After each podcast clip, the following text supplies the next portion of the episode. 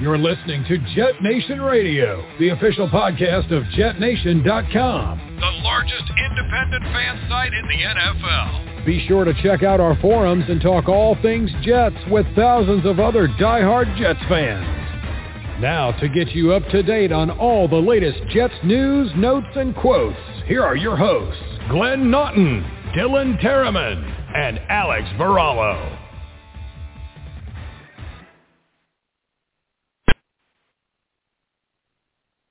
Good evening, ladies and gentlemen, and welcome back to another episode of Jet Nation Radio. This is your host, Alex Varallo, joined by Dylan Terriman. How are we doing tonight, Dylan? I'm doing good, Alex. Um, you know, unfortunately coming off a frustrating loss, but what can we do, right?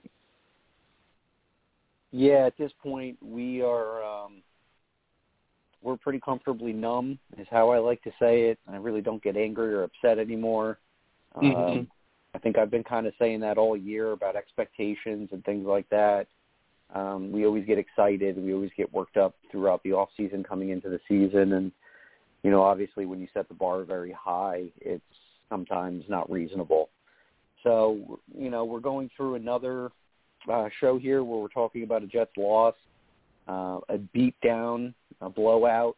Um, hard to say you know, whether the Jets had the fighting spirit or not when you lose, you know, another game by 45 points. But yeah, um, tough one, tough pill to swallow. Uh, we're going to do a little recap on, on the Buffalo Bill, Bill game. Uh, we're going to do a little preview into the Miami game. We've got some transaction news and some roster changes. We're going to go down through the injury report. And then we're going to discuss a little bit on what's going on with this team and, and why they seem to be struggling so much in a season where, you know, this is supposed to be about progression and we're seeing a lot of digression. And, uh, you know, it's been very, very uh, tough to put, you know, a thumb on, on what specifically is wrong with this team at the moment. Uh, but we're going to talk it out. We're going to break some things down and we're going to try to make sense of, of all of this. But before I get too far ahead of myself here, I'd like to take a moment to thank our sponsor, Mile Social. Uh, if you're a company that's trying to improve your social media presence, you have to go to milesocial.com and see what they have in store for you. Uh, they can elevate your website, expand your company's platform, um, and just take your company to the next level. You got a lot of things going on with your company, but you don't have time to do the social media part. That's what Mile Social can do for you. So go to M-I-L-E Social, S-O-C-I-A-L dot com. That's milesocial dot com.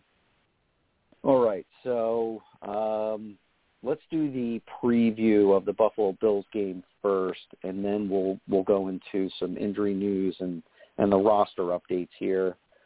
So again, the Jets lose in horrific style uh, another 45 games scored on the Jets. Uh, the defense looked non-existent. Uh, obviously, there were some offensive struggles. You turn the ball over that many times, uh, you can't expect to win games with that that type of play. So, you know, real quick, you start the game with a penalty, you go three and out, and then Buffalo just storms right down the field and and scores a touchdown on us. They they looked like there was nothing that we can do to stop them. Um, clearly, it was a lopsided match. We talked about some of the rankings last week. We talked about how the Bills matched up against where we were, and uh, clearly the rankings and the statistics um, were evident in, in this past weekend's game. So I'll throw the ball to you, Dylan. Um, give us your your quick uh, you know breakdown of of what you saw and and, and why you think things went so wrong last Sunday. Yeah, first on the offensive side, I mean, Mike White kind of, you know, reverted back to the backup quarterback that hasn't played in the NFL in the entire 3 years that he's been there. So, it's unfortunate when he goes out and throws four picks. The first two I'm willing to, you know, shake off and say they weren't necessarily his fault he had pressure right in his face both times from Greg Van Roten. which he's somebody that I think needs to be replaced, if not this week, next week, by Laurent Duvernay Tardif, the the uh, lineman they traded Dan Brown for at the trade deadline. I think uh, Van Roten was definitely a negative in the game. The run game was again non-existent. 22 total attempts for 70 yards. You had a late garbage time touchdown by Michael Carter. You were three for 13 on third down with five total turnovers. That's not a recipe for success. I don't care who the quarterback is; it's not going to work out. Um, Joe Flacco did come in and lead a score uh, touchdown drive late in the game. Went three for three, couple passes to Elijah Moore, including the touchdown. Um, Corey Davis, he looked okay. He had a really, you know, untimely fumble at the end of the half that could have put the Jets in a position to, you know, make it a little tighter going into the locker room. But I feel like Corey Davis has been doing that all year through fumbles and drops, just not holding on to the ball. And then on defense, again, 489 total yards let up for a second consecutive week. They're just letting up so many yards. 360 through the air, 139 on the ground with four scores. The Bills were six for seven in the red zone. Uh, they had two 100-yard receivers in Diggs and Gabriel Davis. And, you know, second week in a row, I hate pointing fingers again, but Jarrad Davis looks like he does not belong. He's kind of running into offensive players that seem to make him less effective on the play. You would think it'd be the other way around, but he's just running into players at will and not really doing anything but hurting the team. Like you said, 45 points again, three out of the last four games. They've let up 296 points on the year, which is a point differential of minus 135. I'm pretty sure Glenn alluded to it on his YouTube video that uh, the Jets are on pace to do some pretty historically bad things on defense, which is unfortunate considering what we thought we were getting in our head coach and system and everything like that. But you know, there was a couple positives. Like I said, Elijah Moore was good. Michael Carter's you know decent in garbage time. He kind of just makes things happen when plays aren't there anyway. And other than that, you know, just frustrating to see, you know, an unwatchable product almost for the last month, other than one game. Yeah, uh, you know, you, you covered a lot of really, really good points there. Uh, specifically to speak about that first defensive drive where, uh, you know, Jarrad Davis led up that, uh, you know, that wheel route and got caught up. Um, just looks like he made a mental error there and uh, don't mm-hmm. know why he decided to make contact with the guy coming in the flat when his duty was to cover, I guess, that wheel route.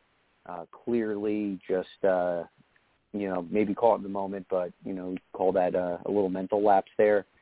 But that's what really kind of makes it upsetting is because that was one of the things that he was brought in for was his athleticism and his ability to make those coverage plays.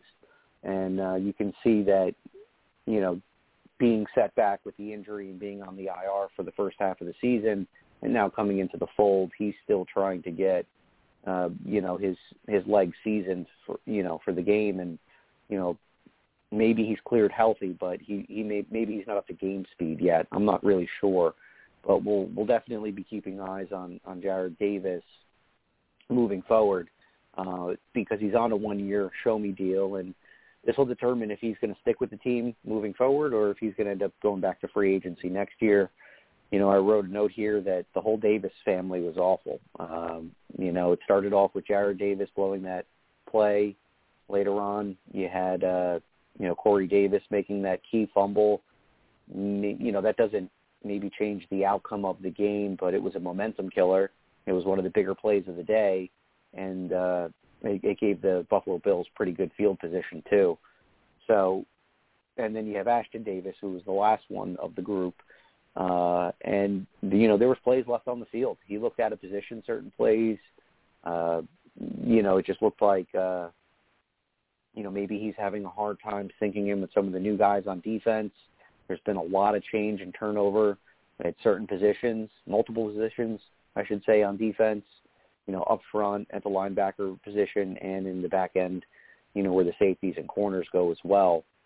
So right now, um, there's a mix of maybe not having enough talent defensively, and then Robert Saleh not being able to implement his system. And to be honest with you, whatever scheme he drew up, uh, you know, the Buffalo Bills were completely prepared for it. Uh, you know, what I Yep. noticed watching the game a few times is that there was very little outside containment. Our corners did not do a good job, um, you know, protecting that perimeter. We really don't have an edge presence. Um, really no threat coming off the corners. Um, you know, I know that we're strong up the middle, but clearly the Buffalo Bills knew that if if they have the ability to go to the perimeter and go toward the boundary and stretch those run plays out, um, there's a good chance that the, those corners are not going to be able to make the play. And they they did it by committee. I mean, everybody that was in that running back group pretty much got touches and, and did some things in that game, and, and the Jets had very very little answer for that. Um, I kind of feel like that was a really really big factor. Um, is how easily uh, they were able to run the ball, and then they kind of shredded us on defense too. Uh, there were some really really big plays let up.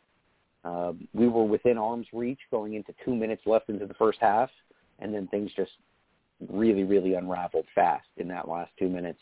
He had basically the Stefon Diggs show. Um, he made a big play. Um, I don't know if it was 30 or 40 yards, uh, and then a couple more passes, and, and he finds himself a score. So our corners were tested by one of the better receivers in the league.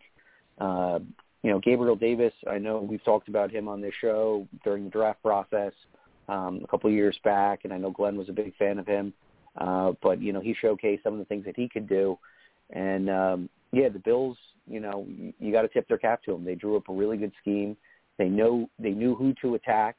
Um, you know, when when guys came out and, and other players came in, they didn't hesitate to go out and try to attack our weaknesses, uh, and we had no answer for it. So, um, you know, all aspects um, on this game. You know, we were beat offensively and defensively. We were beat you know, from a coaching perspective, because if, if you Mhm. noticed, um, what the Bills did defensively is they really kind of blanketed the field.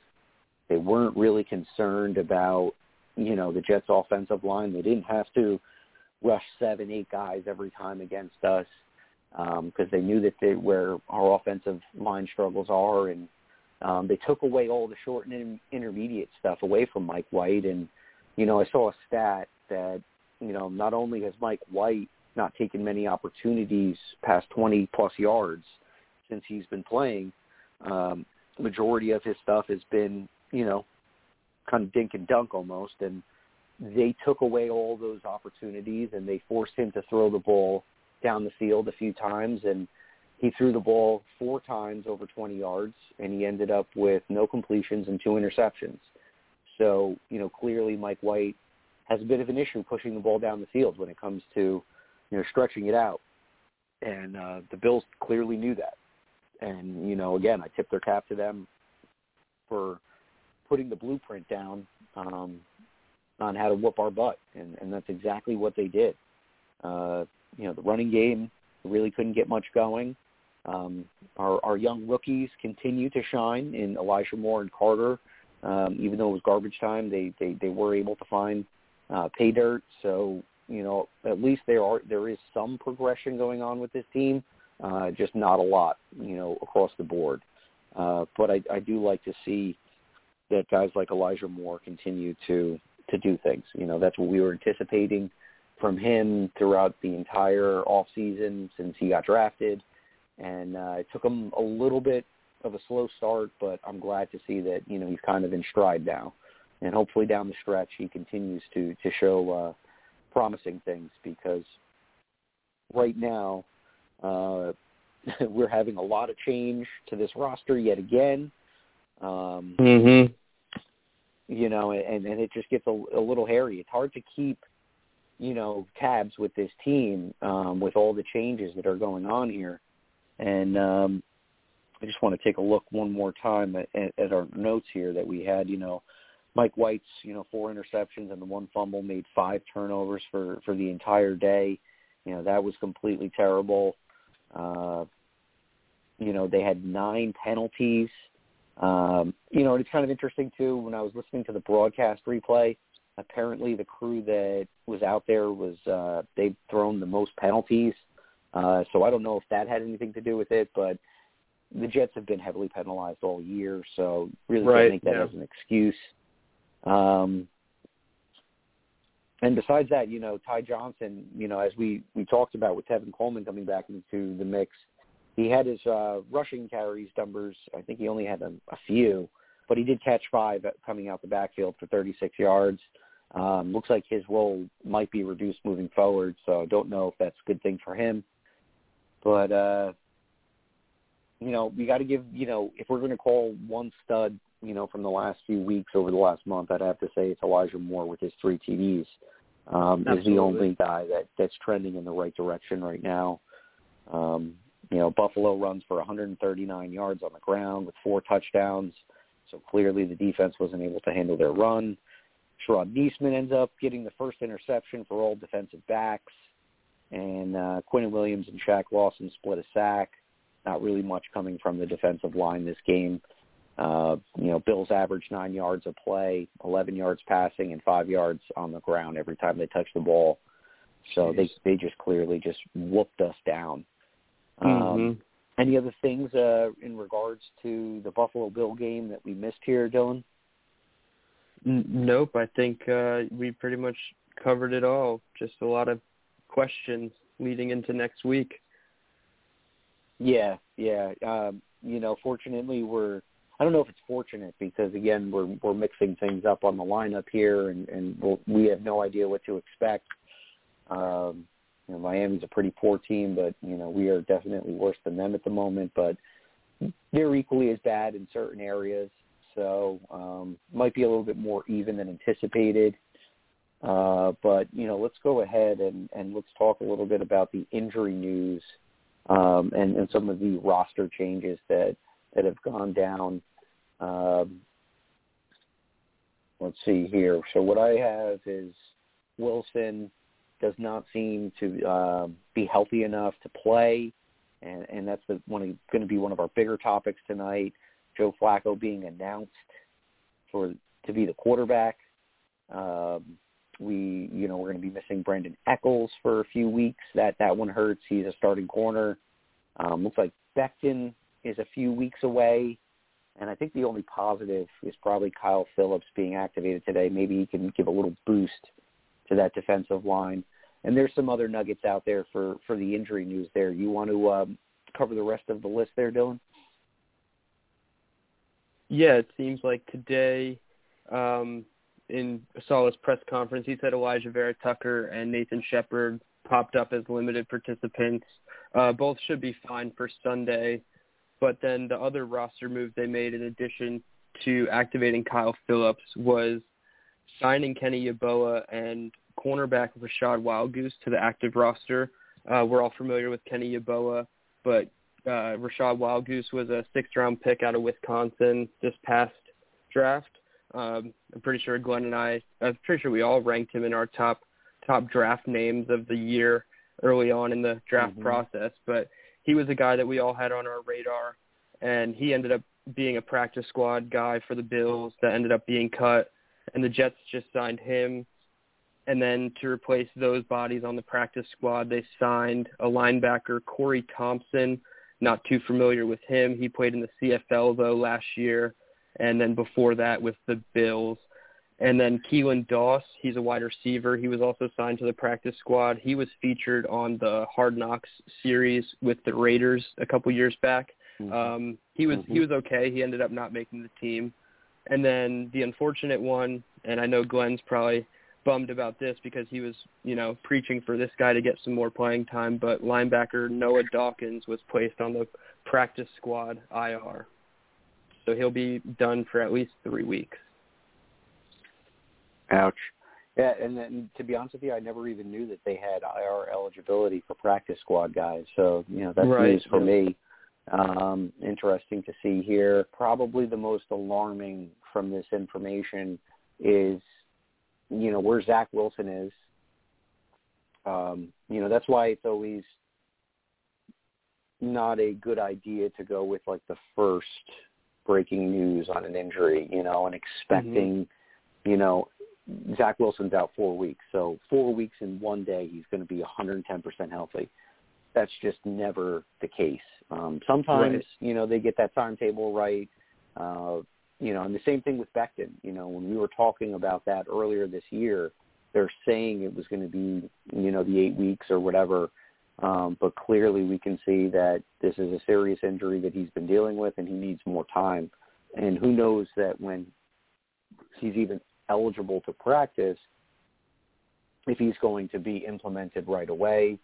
Uh, you know, the offensive line isn't great, but George Fant has been, you know, stable, we'll say. Um, I think that's a good word to Mhm. use because there has been some inconsistency with the offensive line, more so interior than exterior. But uh, yeah, you know, if you have a, hun- a healthy George Fant and you have uh, coming back to health, Mekhi Becton, and our quarterbacks are still trying to, you know, figure out how to gel on offense, really, really not a good thing to have somebody that may not be at, you know, at their at their best. So Mhm. the Becton situation is quite interesting. Obviously, we'll continue to monitor and talk about Zach Wilson's situation. Uh, you know, this is just like the time of the year, and you're looking at the schedule right now. The Jets' schedule down down the uh, the last few games here is is very favorable.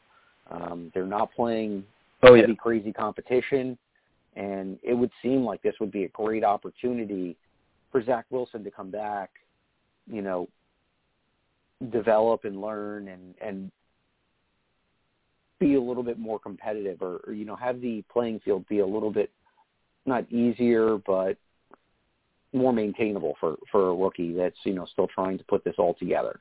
Uh, but right now, at the moment, um, Joe Flacco's getting the nod. Um, we are familiar as he was with the team last year, uh, but this is a whole new system. But you know, this is kind of what we had talked about earlier in the year, which was a, a big gamble by Joe Douglas, and that was not having any sort of experience at the quarterback position.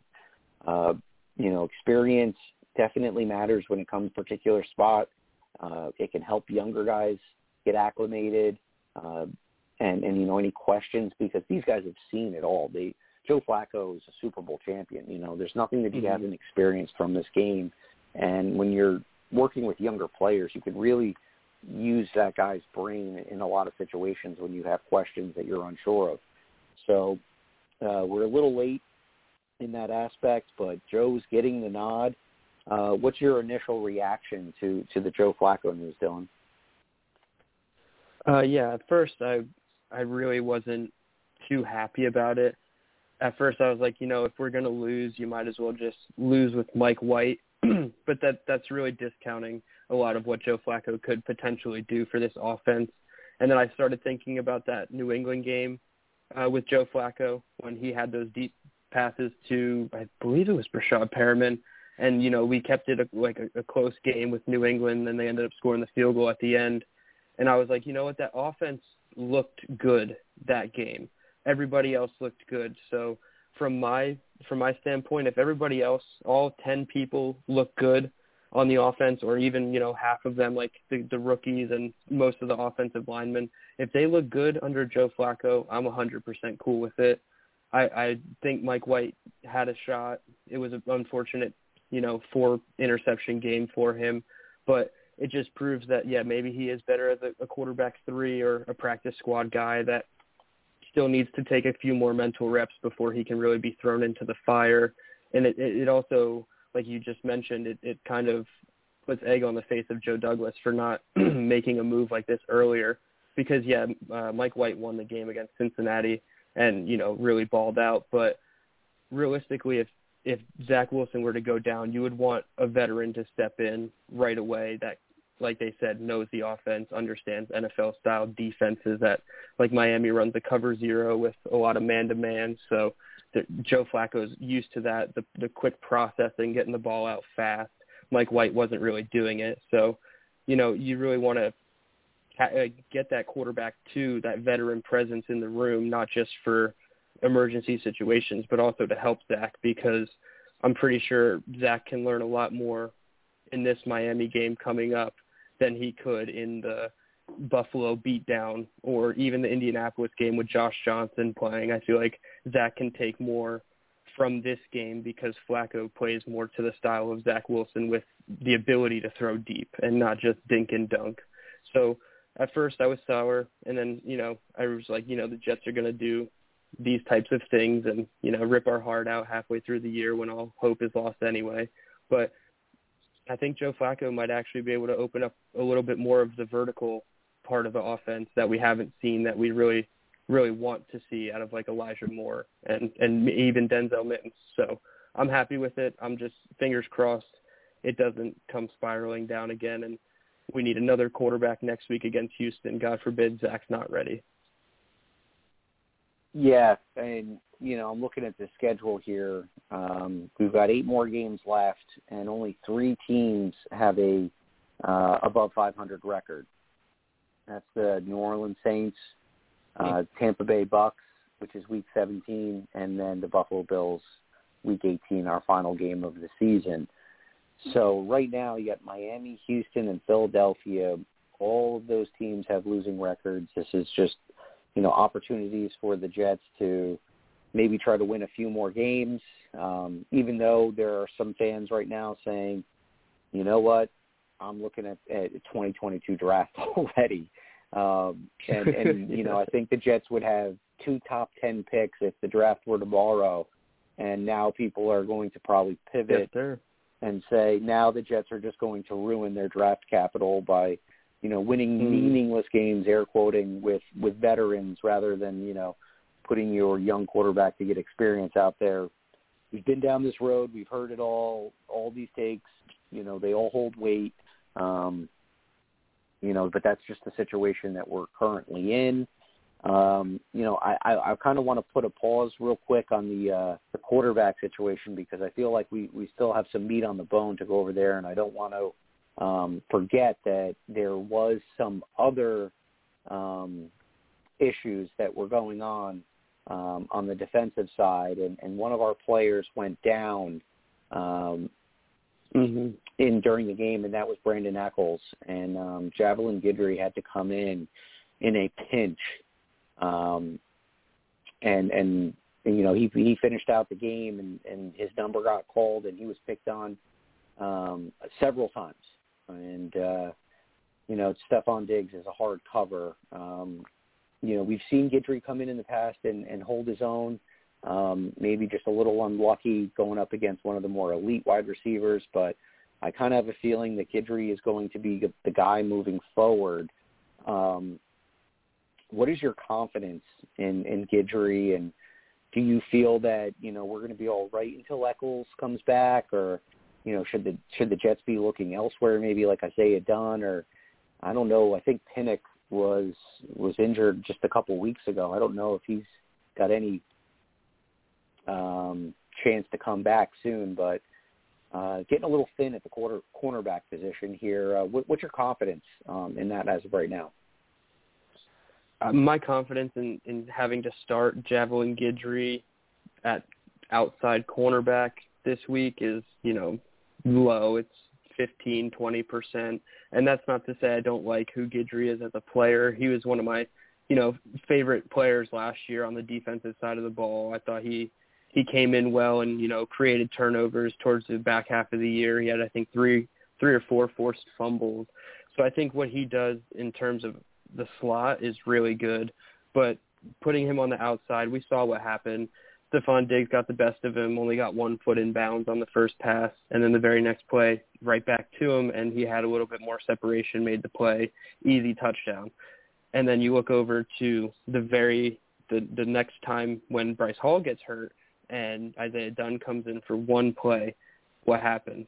He creates a pass defense and Sharrod Neasman comes up with an interception. I'm not saying that that would happen every single snap because we've seen Isaiah Dunn take his lumps on the outside as well.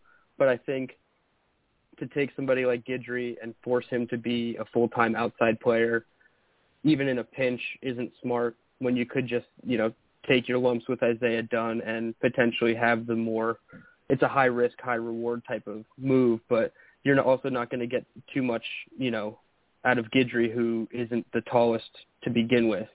So, in my opinion, I say go with Dunn. I'm not sure. Jason Pinnock, yeah, you said he was injured. I believe he was activated a couple of days ago, but that doesn't mean he's ready to play by any stretch. And he's only been a special teams right. guy. So I would look, yeah, I think it's Isaiah Dunn or, you know, maybe somebody off the street. Like they just signed Wildgoose. So potentially one of those two guys first, which again makes it weird that you drafted a a three corner in Pinnock just to play him on special teams and sign players off the street to play ahead of him. But yeah, my general mm. thought is Isaiah Dunn first, then probably Guidry, then Wildgoose in the current scenario that we have. Yeah, you bring up a good point with you know the guys that were draft capital, and and now you have guys that are you know were picked off the uh, like waivers and things like that um, coming into the fold.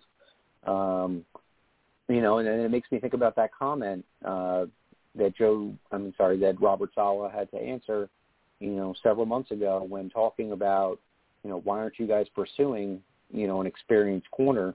You guys have a lot of inexperience out there, and you know, he you know, a little bit of the ego came out and said, you know, with my style of defense, I don't really need like a number one. We have guys that can play and we can elevate them with coaching and da da da. And, you know, I will have to say that um, I was pleasantly surprised with Echols' play. Um, I, I, you know, wasn't really sure if, if he was going to be able to, um, you know, hold up to solid statements. And, you know, he's done admirable throughout the the course of the season. I mean, mm-hmm. you know, a lot of the defensive struggles aren't, you know, honed in specifically on the cornerback position like they they were years ago. Um, but now, you know, as as these guys that were put into the starting cornerback positions are, are starting to get hurt, you know, I'm fine with Bryce Hall. You know, everything that he's been doing is, has been really, really solid, and I just hope he continues to progress as a player um, and turns into the number one starting corner for us, that would be great. Uh, but I look at the situation, and again, just like the quarterback situation, I think you need some experience back there. I think it helps in situations just like this because, you know, going into this weekend now, um, you know, I, I don't know. DeVante Parker is always in and out of the field for for Miami, uh, but they do have you know a Jaylen Waddle. They've got an athletic tight end. Um, they've got some uh, some good receiving backs um, that can do some things. So, you know, again, these guys are going to be tested in different ways. Um, and as we go, you know, down the stretch of the season here, and you start to look at some of these other teams, uh, you know, New Orleans has some guys that can play. You know, Philadelphia, you know, they have a couple, uh, mm-hmm. you know, nice they receivers and. Mm-hmm. Mm-hmm. And then you know Tampa's probably going. Tampa and Buffalo are probably going to be the hardest challenges. You know, way to end the yeah. season right there that's going to be you know substantially hard. Tampa's got so much firepower. Maybe they'll just be you know putting in a lot of their backups against us because you know they'll be preparing for their off season um while we'll be preparing for you know draft talk. But um yeah th- this will really really shine light on you know how well Robert Saleh is going to be able to coach these guys up. And you know we'll, we're going to see if his scheme and and his philosophy is going to you know be beneficial. Um you know clearly if we start to see you know more 30 40 yard plays and our guys getting gashed we know that it's not going to work out and he'll have to make an adjustment next year um by either prioritizing the defensive backs early in the draft or you know going to free agency and trying to sign a big ticket guy so you know a lot will be answered as far as um, what the future holds for our cornerback position as we go down the stretch here. Um, I guess you know we can we can continue um, on the defensive uh, backs here. You know, safety play um, not so great this week, uh, and uh, a little scary. You know, seeing uh, what life is like without Marcus Maye, and mm-hmm. um, you know it it, it kind of was a little scary because I remember the time when there wasn't a Marcus Maye and there wasn't a Jamal Adams as as our top two safeties, um, and the Jets let up a lot of big plays. You know, the Jets had let up the most 40 yard plus plays prior to Maye and, and Adams coming to this defense. And now we have both of them gone. And in that first game without either of them, uh, you know, they the Jets let up two 100-yard receivers in one game. Um, Allen threw for 350 plus yards, and he did it with ease. So if this continues to happen, um, clearly there's just another position that the Jets are going to have to acknowledge and improve going into the 2022 season. Uh, you know, what's your, you know, real quick, we got about 25 minutes left here, so we still have plenty of time to cover the Miami game. Um, what are your thoughts about, you know, what's going on with the safeties right now? Yeah, similar to the to the corners, you have a lot of inexperienced players. Ashtyn Davis, you know, is just probably this past week or the week before was just finally getting his legs underneath him because it seems like every player that comes back from injury, Saleh says has about a three week period before they're fully back into the system, which is still why I, you know, I give benefit of the doubt to Jarrad Davis because he's only been back for two games. But I just it's tough because he made a forced fumble. Ashtyn Davis made a forced fumble late in the game, garbage time, and it you know it makes his stats look a little good. But for the amount of snaps that he's playing, excuse me, he should be making more plays, and we're not really seeing the the dynamic factor to him. Last year we saw it a little bit coming off the edge, and he was you know getting after the quarterback a little bit in that you know Jamal Adams style of Gregg uh, Williams defense. So he was coming off the edge. He looked decent. We weren't seeing him as as the the deep field safety that we thought he was going to be in college. You know, with the range and speed that he has. So it's it's really unfortunate because he's somebody that I liked in the process. Somebody I still have high hopes for. And then Neasman, you know, he was just kind of thrown into the fire. I know he's played a couple, you know, snaps before during the season, but you know, it just it's uninspiring. He had the interception off the deflection, which is always great to see. You know, take advantage of those opportunities, but it, it just needs mm-hmm. to get better on the entire back end. The entire secondary just needs to step up, and this is what we thought was going to happen coming into the year. Um, it's not surprising. It's just frustrating that it looked decent in the beginning and then kind of faded off. And as the pass rush went away, you see the the coverage goes away as well. So you see it all working hand in hand. It needs to all get better on the defensive side, unfortunately. But yeah, safeties safeties definitely need some help. Yep, absolutely. All right, so we'll we'll close the uh, the conversation on the cornerbacks and the defensive backs. Uh, that's just been something that uh, we continue to talk about, and uh, until we see improvements, you know, um, that will be a topic of conversation. And um, just one last, you know, piece I want to talk about with the quarterbacks here. You know, we've got two young guys in Mike White and, and Zach Wilson here, and uh, Joe Flacco gets the nod, as we had said earlier. Um, do you think at this point, with eight games left, um, Mike White, you know, looked great against Cincinnati, started out okay in Indianapolis, gets hurt, goes to the sideline, comes back, plays absolutely horrible with his four interceptions against the toughest defense he's ever seen. Um, let's be honest.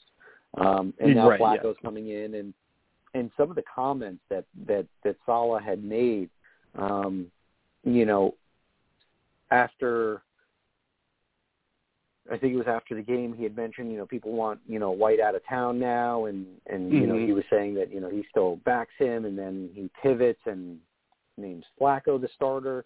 Do you think we're going to see, you know, Mike White um at some point in time? You know, obviously if something happens to Flacco, you know, knock on wood, hopefully none of these guys, you know, see any injuries anymore. But will we see Mike White again this season and should we see Mike White being that he's not really the future of this team, and Zach Wilson is the future, and we're hoping that you know this team when it, they finally get everything together, Zach's the guy to lead us. Um, you know, when should we see Zach Wilson number one? Um, that's one of my questions, Dylan.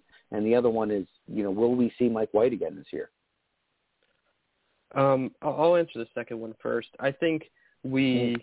hope we, we hope that we don't see Mike White again. We hope Zach Wilson comes back uh, hopefully he's on pace for Houston. So there, my answer for Zach is Houston next week. I hope he would be back, but you would hope to not see Mike White just because Zach Wilson is healthy. Now, if down the stretch Zach Wilson suffers another injury, knock on wood, then depending on the offensive progression under Zach Wilson, then yes, I would probably say you will see Mike White again.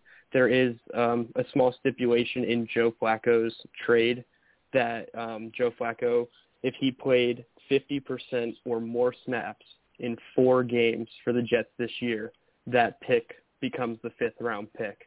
So we now know the threshold of how much Flacco needs to play. Obviously, this game he's most likely going to play 50% of the snaps, so that's one out of his four games.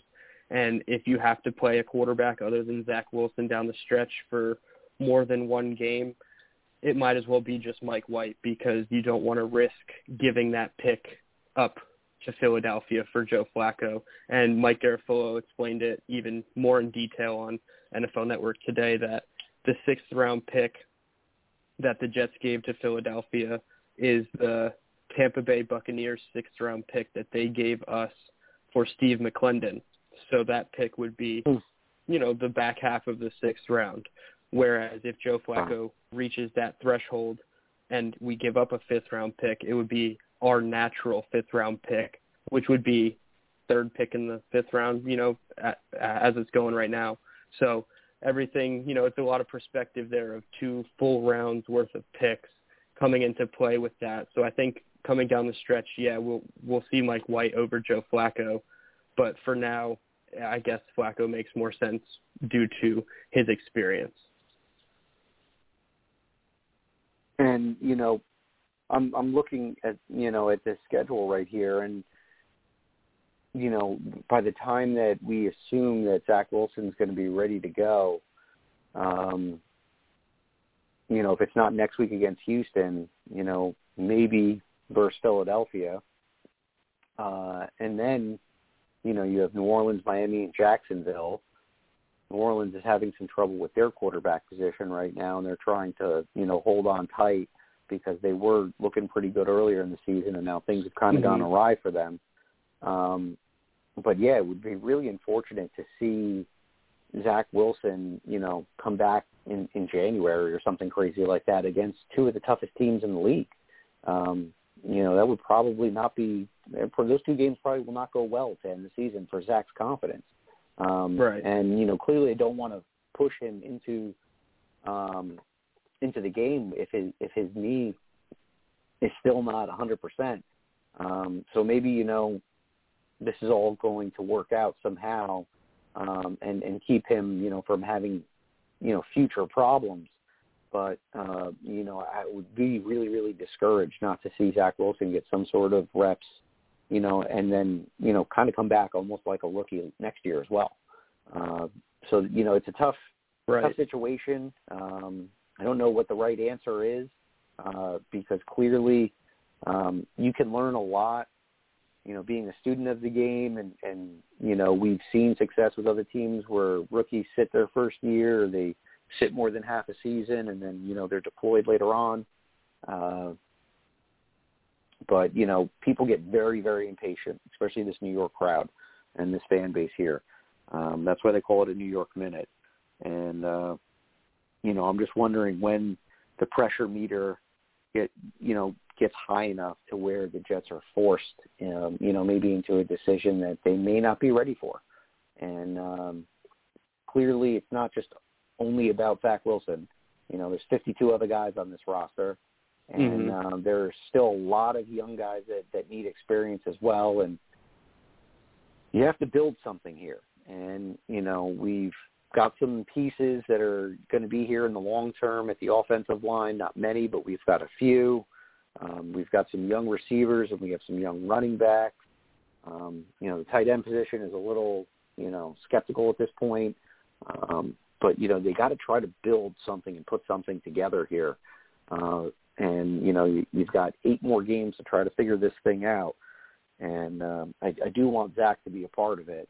Uh, but you know, I do understand that they want to do right by him and they don't want to force the issue. So, Uh, let's uh, let's move on and um, let's get into this um, upcoming game. Uh, I believe it's another home game for the Jets, and uh, we're we're going to be hosting the Miami Dolphins. Um, and only have one more win than us. They've got three wins. We've got two on the season.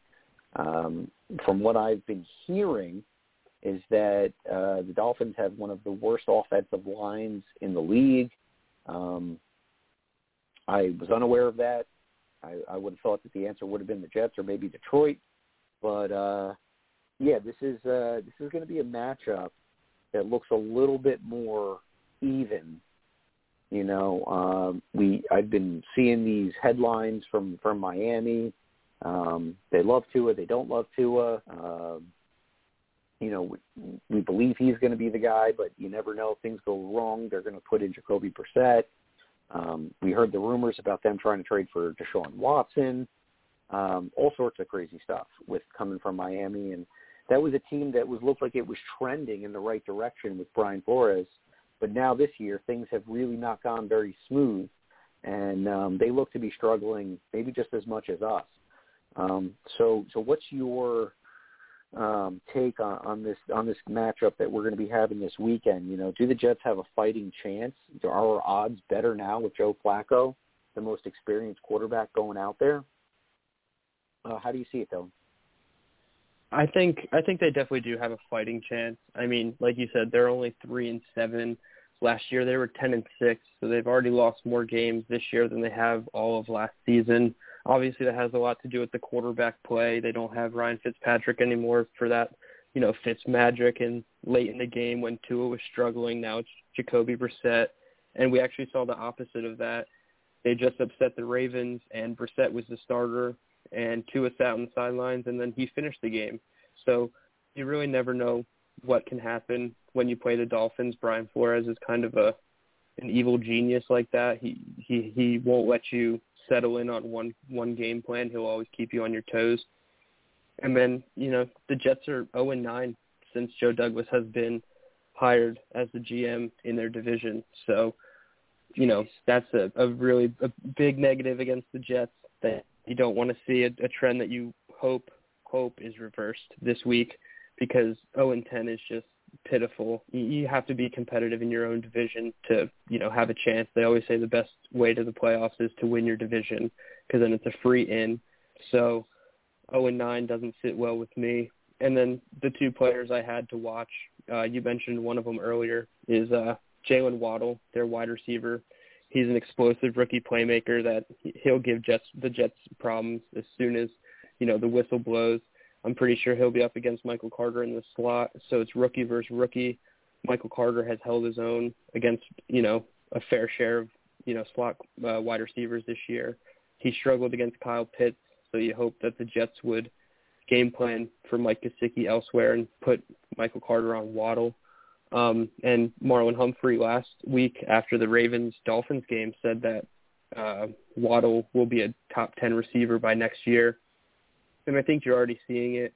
He has 557 yards on 60 catches, three touchdowns. He's playing 85 to 95 percent of the snaps um, for the past you know month and a half.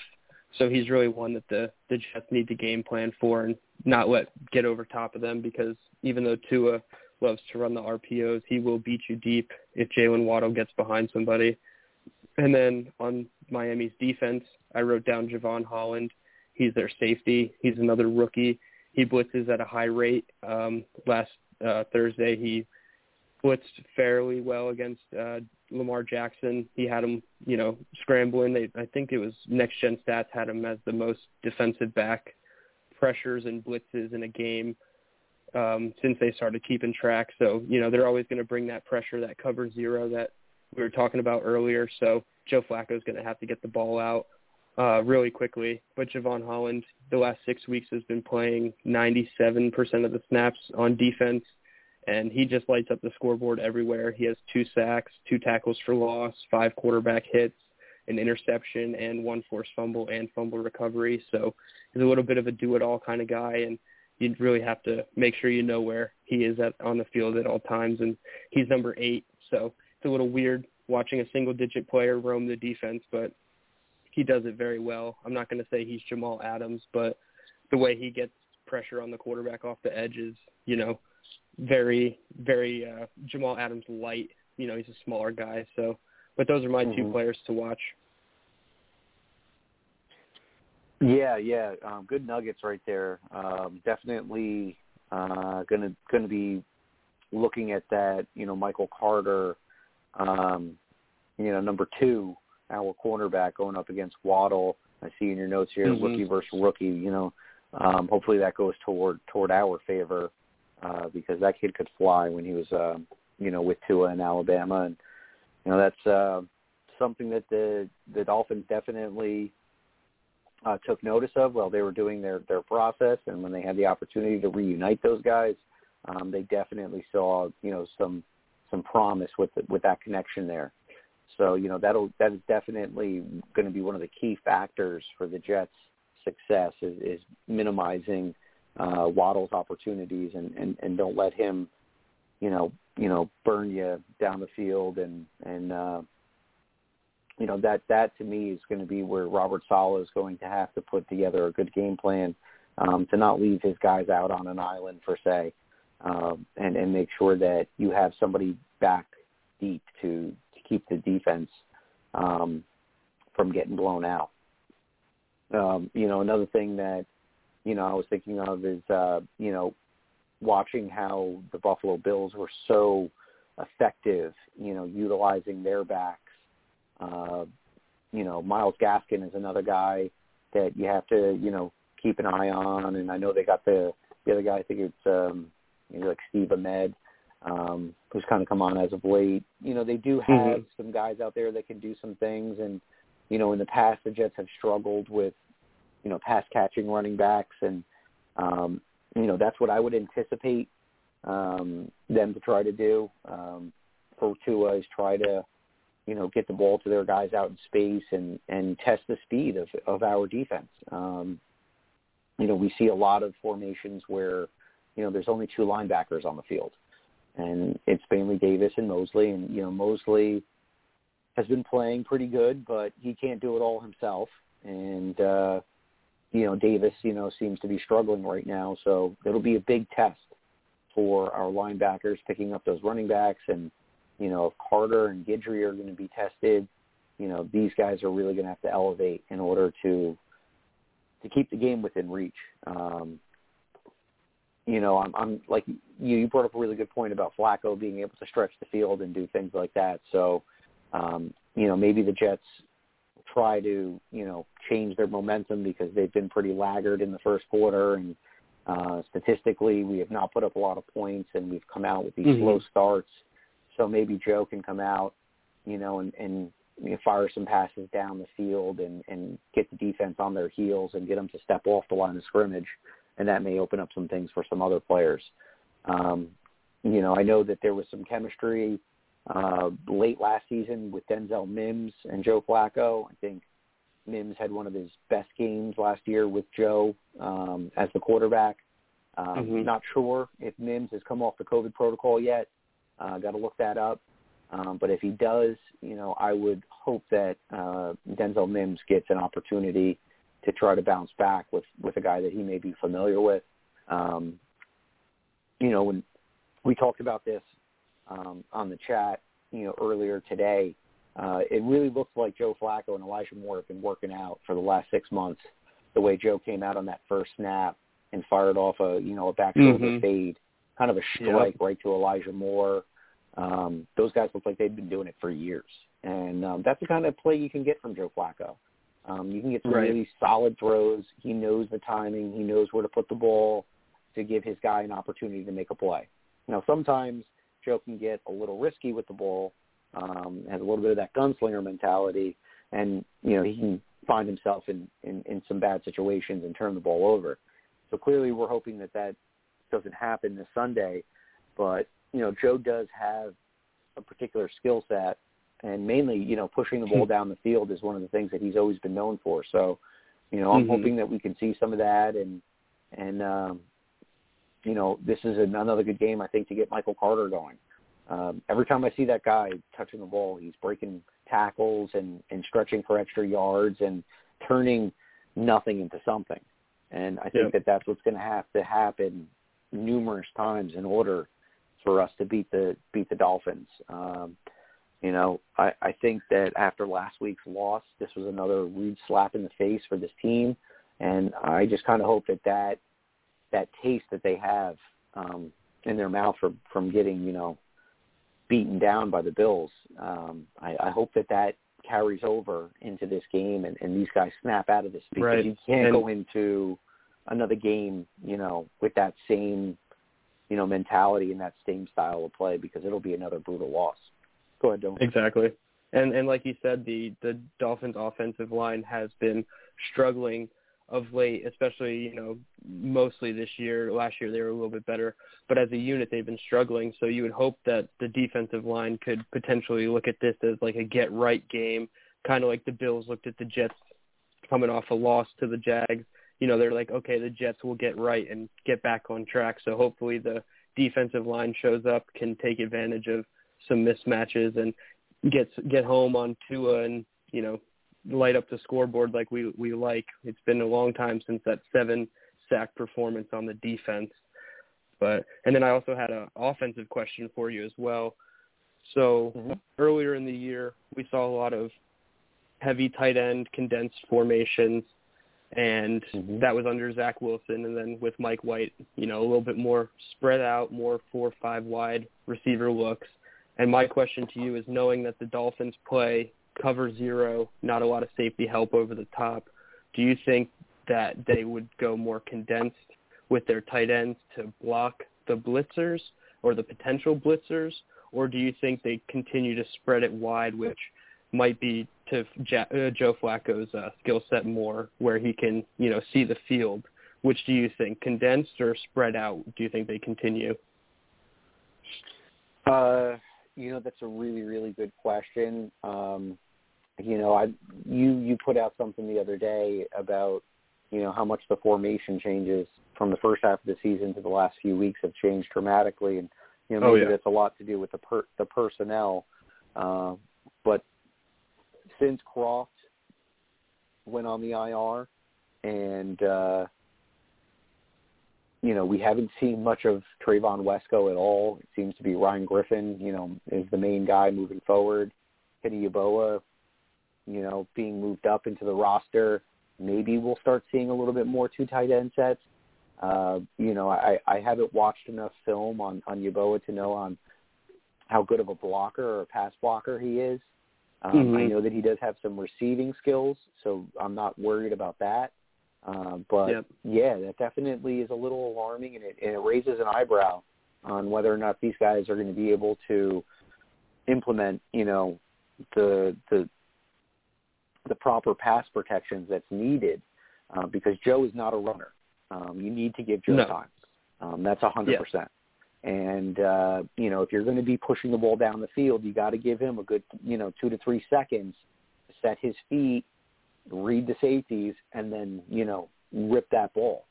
So you're gonna you're gonna have to figure out ways to to give him you know clean pockets and things like that. So I think that the you know what they they might try to do is spread things out a little bit. Um, and if the pressure is be, becoming too much, they'll they're going to have to adjust and put some more guys back there to to give Joe Mhm. more time because like I said, he's not a runner, so you're not going to be able to, you know, do those rollouts and get guys in space and attack particular areas of the field with a Joe Flacco. Um, you know, maybe we'll see more of a cadence to what we saw, uh, you know, against Cincinnati, where, you know, two, three-step drops, get the ball out. You know, find your checkdowns. You know, dink and dunk a little bit, move the ball. You know, quite, you know, get the pace rolling so that the defense can't see what you're doing. And then when they're off, go for the jugular and push the ball down the field. Um, so maybe start it out, spread it out early on. And if things don't look very, very good and, you know, we're letting up early pressures and we, we let up a, you know, an unfortunate sack early in the game, I think you're going to have to make an adjustment and get more protection back there. Um, I think that's really going to determine the success of this offense. That's a really good point that you Mhm. brought up there, Dylan. Um, what do you What do you think? Do you have any, um, you know, something you want to share on that? I, I'm actually making a Twitter poll right now to ask, you know, the following because I'm having a hard time answering my own question. I feel like there's mm-hmm. situations where you're going to want, you know, uh, Griffin, Wesco, possibly Yeboah all on the field at the same time, not just to, you know, be protecting of the quarterback, but also because they can run out and run routes and you don't really know. So similarly to how their cover zero is a lot of players in the box and you don't know who the blitzer is until, you know, as soon as you snap the ball and players drop out.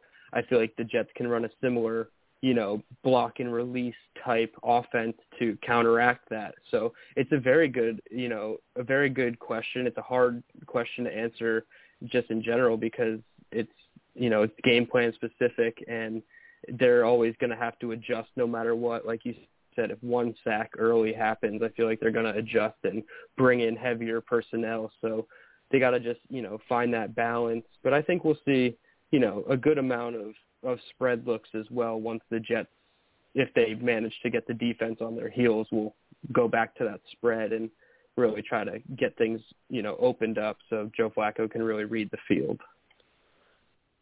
Yeah, and you know, I'll, I'll give a little prediction here. Um, and I think a lot of it, you know, is going to depend on whether or not the defense bounces back.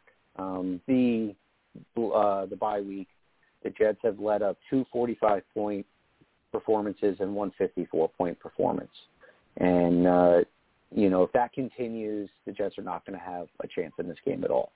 Um, you know, clearly you're going to have to put on put up points, um, and the offense is going to have to get in rhythm um, you know, like I said, they're going to have to try to find a way to come out um, with a little bit of a quicker cadence and, you know, maybe running a little bit more no huddle if that's at all possible, um, and try to get after the, the Dolphins quickly, you know. Um, you know, I can't foresee this uh, being within arm's reach if we're seeing the same things that we saw uh, defensively over the last couple weeks. So I think the defense is going to have to elevate – and if the offense can somehow get in rhythm, uh, you know, maybe the Jets find themselves in a situation to where, you know, a 21 to 17 kind of game or something like that, you know, and the Jets can squeak one out here. Um, that would be great. You know, I feel like we see two sides of the spectrum with this team. You know, we've predominantly seen a, a struggling team, a poor football team, and then you know they've had a couple games where they flip the script and they look like a team that can compete. And you know now that's what the big question is: Do these guys have enough gas in the tank to continue to compete down the road? Do they have that fight in them? Um, mm-hmm. You know, a lot of guys from the uh, you know the NFL Network and the other um, media networks said that Jets didn't look like they they have any fight in them. They don't look like a team that has heart. And um, you know, hopefully some guys heard that and and they're going to do something about it come this Sunday. Uh, yep. Because if you can't figure out a way to get it together against a team like the Dolphins that have been struggling just as much as us, um, yeah, this team's got some real problems, and they're going to have to look in the mirror and and start figuring out where where these issues are and uh, put together a plan um, to correct that moving forward. Dylan, um, I think uh, think we've covered all bases here. Um, a little bit over the yep. hour thresh mark here. Um, anything else you want to um, cover before we uh, we sign off and and call it a night? No, I, I think you, you summed it up pretty well there. It's a, a situation where the Jets can take advantage of a team that's also struggling. You look at the talent perspective on both sides, and I think they're pretty equal as far as talent. So it's just going to come down to execution and coaching hopefully the, the Jets all took that long look in the mirror after this past month and all the points let up and really crack down and show up. You know, the Jets faithful is going to be behind them again. So hopefully the defense can rally together and put together some, some not even turnovers, just big plays that create punts. You know, that's the best when you just don't end in points.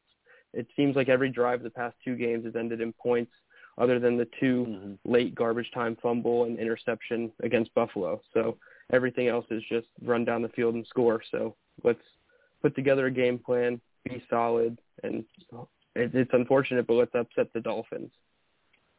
Yeah, yeah, definitely, and let's just get it together. Um, because God, you know, things have been tough, and uh, mm-hmm. you know, some so like I said, you know, I've already heard some people, you know, starting to focus on next year, and I already saw some some things about draft talk today, and you know, if it were tomorrow, we'd be taking this guy and that guy, and I don't know if I'm ready for that yet. With you know another two months of football ahead of us here, another eight games under to go, so um, we probably will have to cross that bridge at some point. I'm not ready to do it today, but uh, I'd like to thank yep. everyone uh, for joining us again. And um, please don't forget to go to jetnation.com, sign up. You have to get involved in the forums. A lot, a lot of stuff going on. Even in a season like this, you know, we've got some pretty diehard fans, and um, definitely um, got to go check out to see what the forums are. Um, one thing I did forget to mention, um, you know, one of the cool things that happened this weekend, I got to meet Laveranues Coles and Wayne Chrebet um, at, at oh, the wow. tailgate there, and to see you know two legends uh, like that from you know from my youth, guys that um, were just awesome playmakers and uh, great people. Um, so it was really really nice um, to see those guys that stopped by, visited the guys from uh, Gotham City Crew. Um, big big shout out to Lou and Claudio for putting that together. Um, you guys rock. Continue to do your thing. Um, you know, got to take a photo with them. One of my friends got an autograph from Laveranues. Really, really cool moment. Um, That's cool. Really awesome to see players like that take time to, you know, interact with the fans and, and things like that. Um, made Sunday a little bit more special, even though um, the Jets Yeah. were a little bit disappointing. I still woke up with a smile on my face on Monday, knowing that um, I got to rub elbows with a couple Jets legends, and Right. um, you know, got to give a shout out to Glenn who's doing this thing on YouTube. If you guys haven't uh, caught wind of that, Glenn's doing some video Oh, yeah. stuff with uh, some post game reactions. Um, he recently had an interview um, that that I believe just aired recently with Emory Hunt from the Football Game Plan. Um, so that'll be um, available. I'm not sure if it's available on YouTube, but it should be available under our um, podcast show. So you know, go go to our podcast page. You can find the link through JetNation.com. You can also find it through numerous um, podcast platforms. Um, the main one for us here is Blog Talk. Um, if you're an Apple guy, you can find it on the Apple Podcast. So uh, be sure to tune in and check out Glenn and the interview that he had with Emory Hunt from the Football Game Plan. That was a good one. Uh, Green Beans holding it down on YouTube and doing his Instagram and Facebook thing too. So we got a lot of good things going on with Jet Nation right now. So uh, don't miss out. Um, you know, that's, that's the point right there. So let's close it up Mhm. here. Uh, Dylan, good show. Um, hopefully next Yes, week sir. we're talking about a Jets W. Because God, I really want to talk about something a little bit more positive uh, going Yeah, into this thing. So uh, from all of us here at Jet Nation, thank you again. Everybody have a good night. And as always, let's go Jets. Thanks for listening. Be sure to follow us on Twitter at Jet Nation Radio. Glenn is at AceFan23 and Alex is at NY Jets Life 24. Until next time. Go Jets!